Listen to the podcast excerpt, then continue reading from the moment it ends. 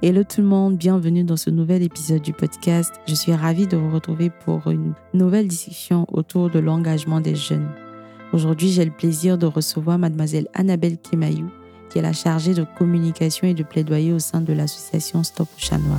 Alors, Stop au Chat Noir est une association qui est basée en Côte d'Ivoire et qui lutte contre les violences basées sur le genre.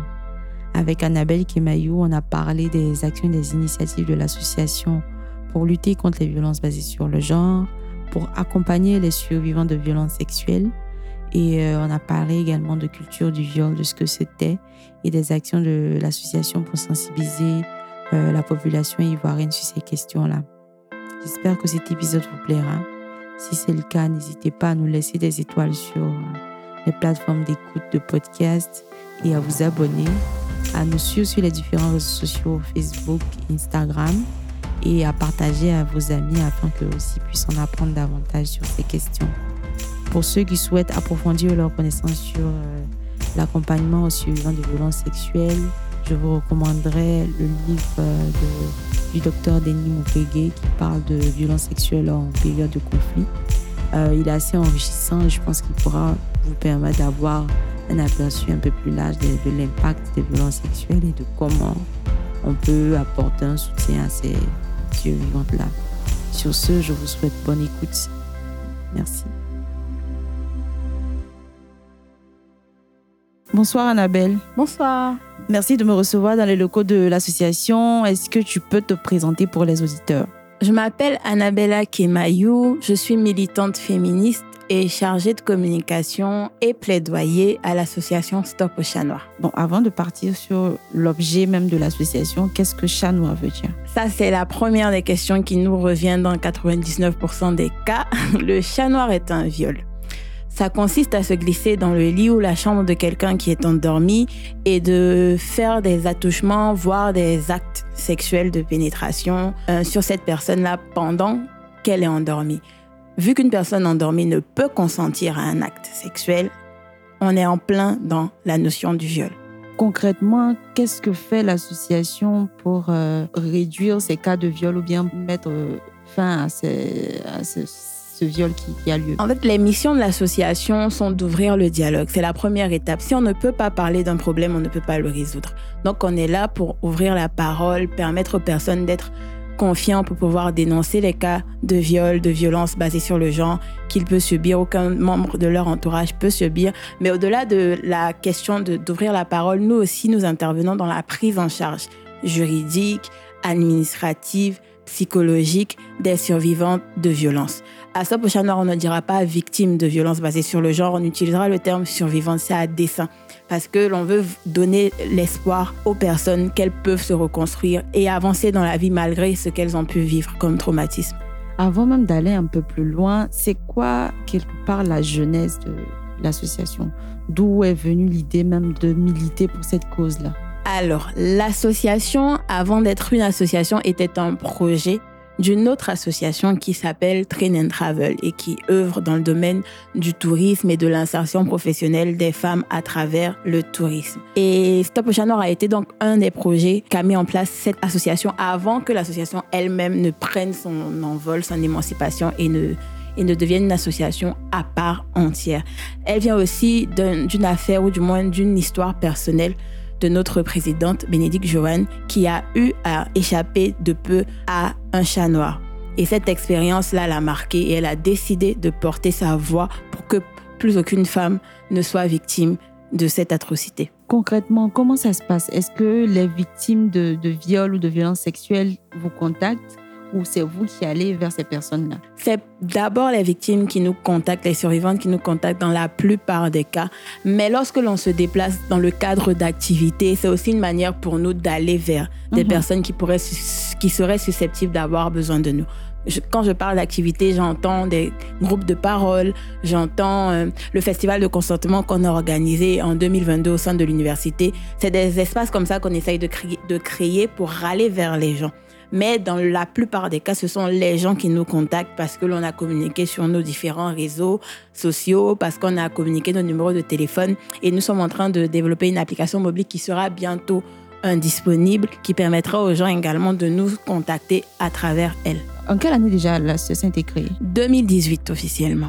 On est en 2023, c'est quoi le bilan à mi-parcours de l'association ? Le bilan à mi-parcours de l'association, il est positif parce qu'en 4 ans, nous avons pu nous implémenter dans le domaine et être une association reconnue et de référence et par les partenaires nationaux et internationaux et par le public.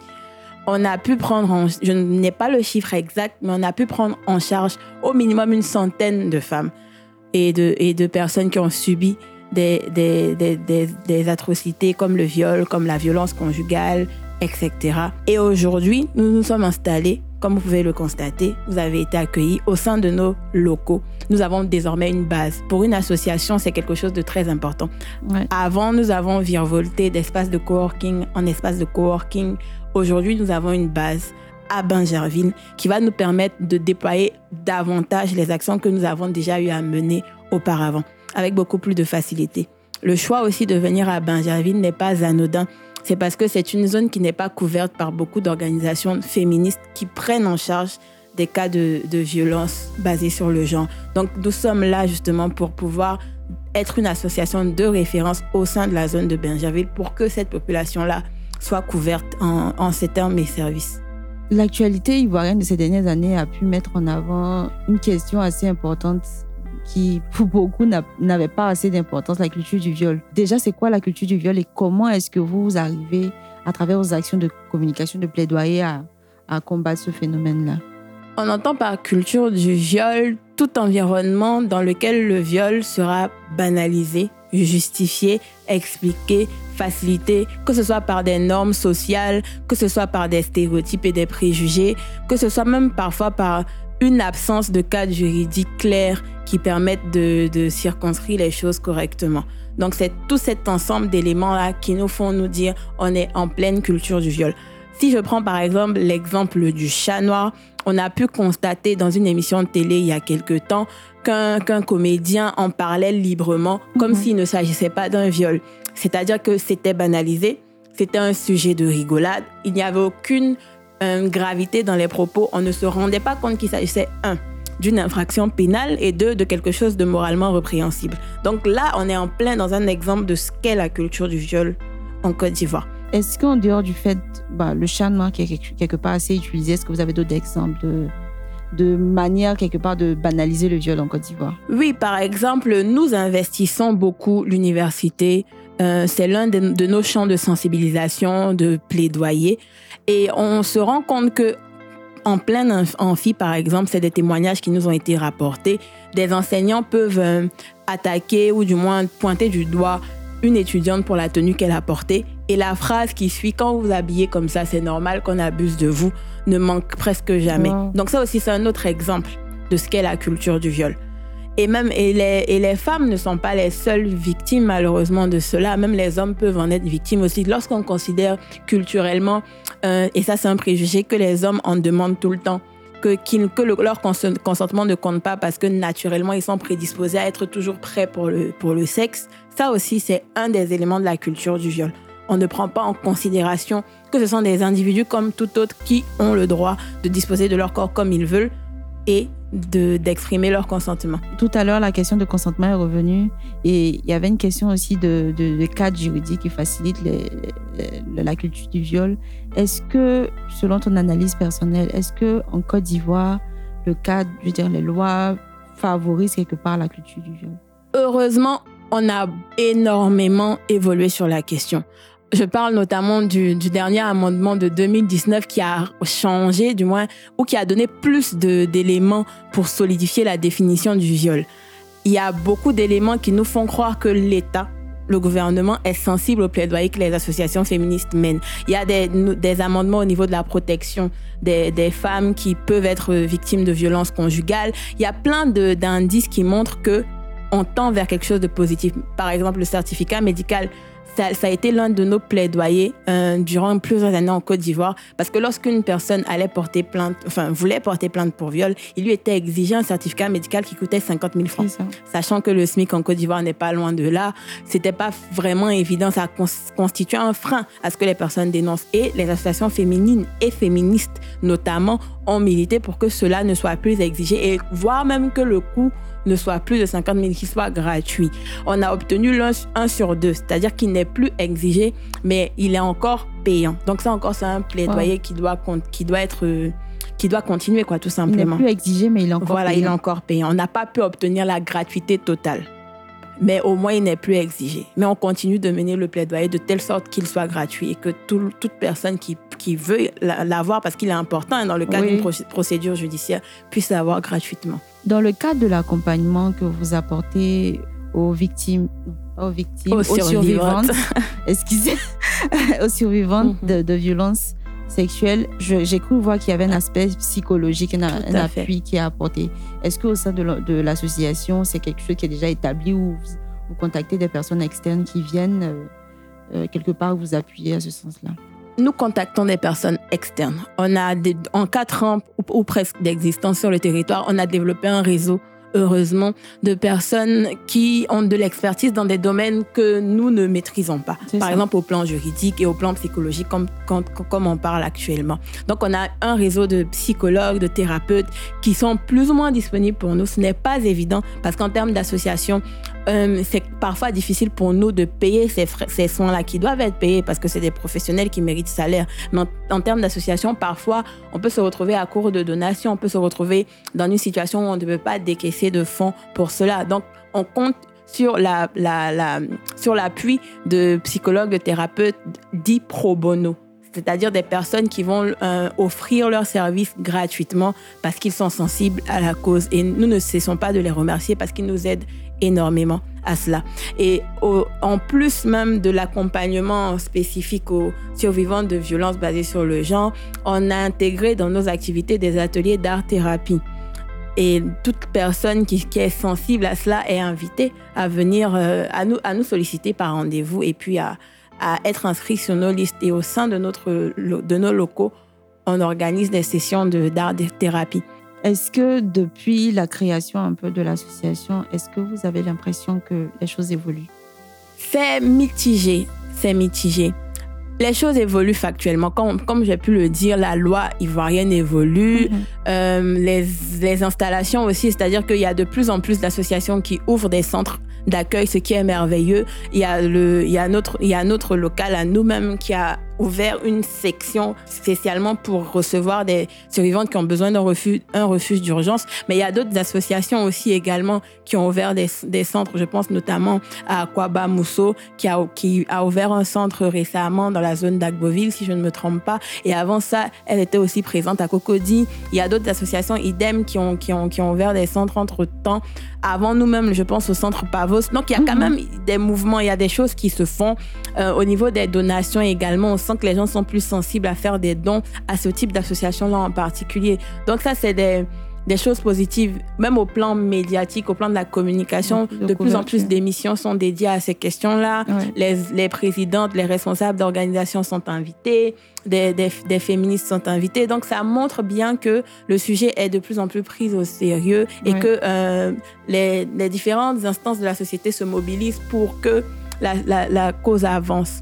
Mais il y a un autre regard, il y a une autre analyse que je fais de la situation dans les mentalités. Et ça, on est confronté à ça sur le terrain. Les mentalités ont encore du mal à évoluer. L'un des plus gros obstacles que nous, associations qui luttons contre ces violences-là, rencontrent, c'est celui du règlement à l'amiable. C'est un indice qui vous montre bien que les choses n'avancent pas tant que ça, parce que c'est bien beau que le législateur fasse sa part en mettant tout le dispositif légal pour que les personnes se défendent leur cause, mais si au sein de la famille, les membres de la famille ne prennent pas leurs responsabilités quand, par exemple, leur enfant a subi cela et qu'ils préfèrent faire un règlement à l'amiable avec l'abuseur, vous vous rendez bien compte que il y a encore beaucoup de travail à faire. Mais on essaye, avec nos sensibilisations, nos communications, on essaye vraiment de pallier à cela. Et l'un des axes que nous avons décidé de mettre en avant au cours de cette année, et pour les prochaines années à venir, c'est de se servir des chefs de communauté, de se servir des chefs religieux, parce que c'est vraiment ceux-là aussi qui ont une influence particulière dans leur milieu. C'est eux qui sont souvent au-devant des règlements à l'amiable, malheureusement. Ça, donc, c'est vraiment de mettre en place des sessions de sensibilisation, de formation, un suivi vraiment poussé auprès de ces personnes-là pour que le changement de mentalité s'opère à leur niveau. C'est un challenge énorme, mais parce que nous restons des femmes et on sait que dans la société ivoirienne, y a une conception que les gens ont de la place de la femme qui n'est pas forcément celle d'aller au-devant, de parler, de faire des leçons de morale, si on peut dire, quoi. Mais on sait que si on veut pouvoir changer les choses concrètement sur le terrain, on ne peut pas se passer de leur contribution. Est-ce qu'en dehors du fait que, par exemple, les familles aiment régler ces situations-là à l'amiable, au niveau des survivantes, il n'y a pas aussi ce frein-là de se dire que venir demander de l'aide, c'est quelque part avouer que j'ai été victime de viol. Est-ce qu'il n'y a pas ce problème-là auquel vous êtes confronté? Oui, on est aussi confronté à cela. On est aussi confronté à cela. C'est toujours ces préjugés, ces pesanteurs sociales qui existent. On a souvent été confronté à cela, mais ce qu'on fait, ou du moins ce que notre officier protection fait, parce que c'est la personne au sein de l'association qui est en contact direct avec les survivantes, c'est de les mettre en confiance. C'est de les mettre en confiance. Elle va passer des heures d'appel avec elles pour essayer de leur expliquer, de mettre devant elles toute la perspective qu'elles ont. Parce que lorsque l'on est dans la situation, on ne voit pas forcément plus loin que ce qu'on vit. Ouais. Et donc, c'est le rôle de l'officier protection qui est là, c'est de mettre en confiance, montrer toutes les options. Il ne faut jamais forcer qui que ce soit à faire le pas de dénoncer ou d'être pris en charge. Ça doit venir de la personne elle-même. Donc, nous, tout ce que l'on se contente de faire, c'est de présenter les options et mettre en avant aussi l'aspect accompagnement psychologique, parce qu'il faut que la survivante regagne confiance, se reconstruise intimement avant de pouvoir mener cette lutte-là, parce que c'est une réelle lutte, les procédures judiciaires, quand elle veut emprunter ce chemin-là, parce que ce n'est pas le seul, même si c'est celui qu'on a tendance à mettre en avant, ce n'est pas le seul. Donc oui, il faut vraiment travailler sur la confiance de ces personnes-là et puis aussi déconstruire beaucoup d'idées préconçues autour de cela. C'est pas évident, mais on y arrive tant bien que mal. De façon personnelle, pourquoi avoir fait le choix de t'engager sur cette voie? Je ne sais pas si tu es bénévole au sein de l'association ou tu es membre permanent de l'équipe, mais pourquoi avoir voulu t'engager pour cette cause? Alors déjà, c'est de mon parcours personnel de militante féministe. Je me définis comme féministe depuis mes 14 ans. Donc, ça date de longtemps. Wow. Et aujourd'hui, j'en ai 27. Donc, c'est quand même un sacré paquet d'années. Surtout qu'en Côte d'Ivoire, c'était pas vraiment facile de se définir comme féministe. Non, je me définissais comme féministe, mais c'est relativement récemment que j'ai commencé à vivre de cela, ou du moins à me dédier à ça quasiment complètement. Oui. Avant, c'était des prises de parole personnelles. Dans mon entourage, tout le monde le savait. Ouais. Hein. J'y allais de mes sensibilisations avec plus ou moins de comment je peux dire ça, de magnanimité, on va dire ça comme ça. J'étais très, très virulente, mais ça aussi, c'est la jeunesse. Il en faut. Voilà, donc on savait, celle-là, c'est la féministe. On m'avait déjà identifiée comme telle. Ouais. Mais c'est le déclic de m'engager de façon plus concrète au sein d'une association. C'est fait récemment, on va dire il y a 2 ans. J'ai commencé à participer à des activités de diverses associations, pas forcément Stop au Chat Noir. J'ai participé à des activités d'autres associations. J'étais notamment présente à la marche au sitting de NCI que Stop au Chat Noir organisait, mais en collaboration avec la Ligue et d'autres associations. Et c'était une camarade de la Ligue qui m'avait conviée. Je me suis dit, je ne peux pas rater cette occasion-là. Il faut que je montre mon soutien de cette manière. Donc, c'était comme ça que je vivais mon militantisme. Et il m'est apparu, en côtoyant ces différentes activistes-là, j'ai senti le besoin de les rejoindre dans la lutte. Et c'est là que j'ai vu une offre d'emploi de l'association Stop au Chat Noir qui cherchait à l'époque une volontaire bénévole donc pour assister à la communication. Et donc, j'ai postulé. Et depuis, je suis au sein de l'association en tant que chargée de communication et de plaidoyer. Mais je me suis entre-temps inscrite en tant que membre aussi de l'association bénévole. Donc, même si mon contrat de volontariat et de consultance se termine, je continuerai toujours d'être aux côtés de Bénédicte et de tous mes autres camarades de Stop au Chat Noir pour continuer la lutte à ma manière qu'en tant que membre. Pour toi, c'est quoi s'engager pour une cause? Là, ça, c'est une grosse question.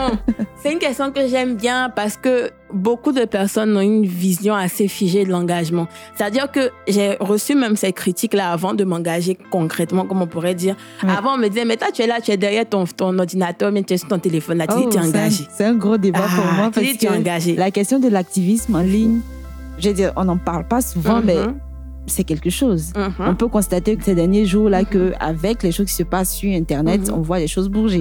Donc, pourquoi les gens ont tendance à dire que parce que tu n'es pas forcément sur le terrain? Non, ils ne comprenaient pas, ils ne mesuraient pas l'enjeu. Moi, ces critiques-là, je les recevais il y a 2-3 ans. On va dire que l'activisme n'était pas encore ce qu'il est aujourd'hui. Mais moi, je sentais déjà l'importance de la chose. Et je disais toujours à cette amie, ne te presse pas. Chacun y va à son rythme. Oui. Peut-être demain, tu me verras sortir sur le terrain, peut-être même créer une initiative. Mais ne néglige pas ce que je fais déjà. Oui. Parce que je sais que sur ma page Facebook ou sur mon compte Instagram, quand je publie une vidéo ou un post où je fais de la vulgarisation sur le féminisme, où je sensibilise sur les questions de la culture du viol, je touche des gens. Oui. Je touche des gens. Des gens interagissent avec moi en commentaire. Je déconstruis certaines choses. Je suis enrichie aussi parce que les gens me donnent une autre perspective. Je fais de l'activisme. Même si c'est en ligne, ça a quand même un impact.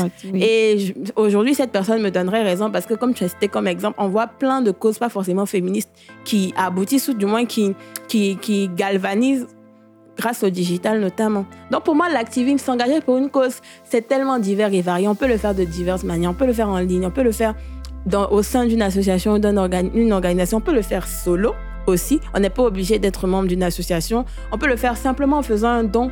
Pour moi, c'est s'engager. On peut le faire en créant quelque chose via l'art. Il y a beaucoup de personnes qui ne sont pas identifiées comme activistes, mais tu les verras beaucoup contribuer par leurs chansons, leurs dessins, leurs œuvres, à des causes qui leur sont propres. Donc, pour moi, c'est vraiment diversifié. Il ne faut pas avoir une idée figée de la chose, quoi. Chacun a quelque chose à apporter. C'est un peu mon combat parce qu'avec ce podcast, d'où le titre « S'engager autrement » parce que je veux explorer les différentes formes d'engagement parce qu'on a tendance à être figé. Non, les jeunes ne s'engagent pas parce qu'on n'a pas l'impression qu'on les voit sur le terrain en train de marcher. Les jeunes ont une nouvelle manière de faire. Ça peut être par l'art, ça peut être par autre chose. Exactement. Je pense qu'on a terminé. Ah. Mais avant de complètement terminer, c'est quoi, toi, les leçons que tu retiens de toutes ces années où tu as passé à t'engager pour les causes, que ce soit sur Internet? Pour la fin, ça, c'est une question solide. Je dirais, la première des choses, ce serait la patience. La patience, parce qu'au début, quand tu commences, tu as la fougue de faire changer les choses, tu as cette envie révolutionnaire que tout bouge. Et quand tu constates que les choses ne vont pas à ton rythme, l'énervement, la colère, c'est des choses qui t'habitent. Mais avec le temps, tu te rends compte que si tu n'es pas patient, tu t'essouffleras vite. Donc, il faut de la patience, de la bienveillance aussi. Parce que tu as beau être nourri de tous ces concepts, de cette cause-là qui t'habite, tu n'es pas meilleur que qui que ce soit. Ça aussi, c'est que l'humilité et la bienveillance, c'est des notions qui doivent habiter toute personne qui s'engage. Parce qu'on vient tous de parcours sociaux, de parcours particuliers. Chacun a son histoire. Et quand les gens posent des actions, c'est vrai qu'ils sont responsables de ce qu'ils font, mais il faut aussi interroger le pourquoi. Ouais. Parce que si on veut changer les choses, il faut se comprendre entre nous. Donc, si on n'a pas cette bienveillance de comprendre l'autre, ce sera difficile. Et la dernière leçon, c'est que pour s'engager, il faut des moyens. Et il ne faut pas avoir honte et peur d'aller chercher les moyens. Les gens ont l'argent. Les gens ont l'argent à donner. Il ne faut pas avoir honte de le faire. Quand toi, tu as un projet ou quand toi, tu as une idée que tu penses pouvoir apporter quelque chose de nouveau, de frais et d'important dans la société, n'hésite pas à le faire. Moi, jusqu'à très longtemps, j'avais comment je peux dire ça? Pas ce syndrome d'imposteur, mais cette idée de « Ouais, mais il y a déjà tellement d'initiatives. Oui. Si moi, je viens et puis je demande tant... » Non, il faut se décomplexer. Si tu as un projet correct, concret, qui peut apporter quelque chose, n'hésite pas à demander à toquer aux portes. Voilà, on a besoin de pluralité. C'est ce qui enrichit les débats. Merci. Merci à toi. C'était agréable. Très beau moment passé. C'était agréable aussi pour moi. Merci.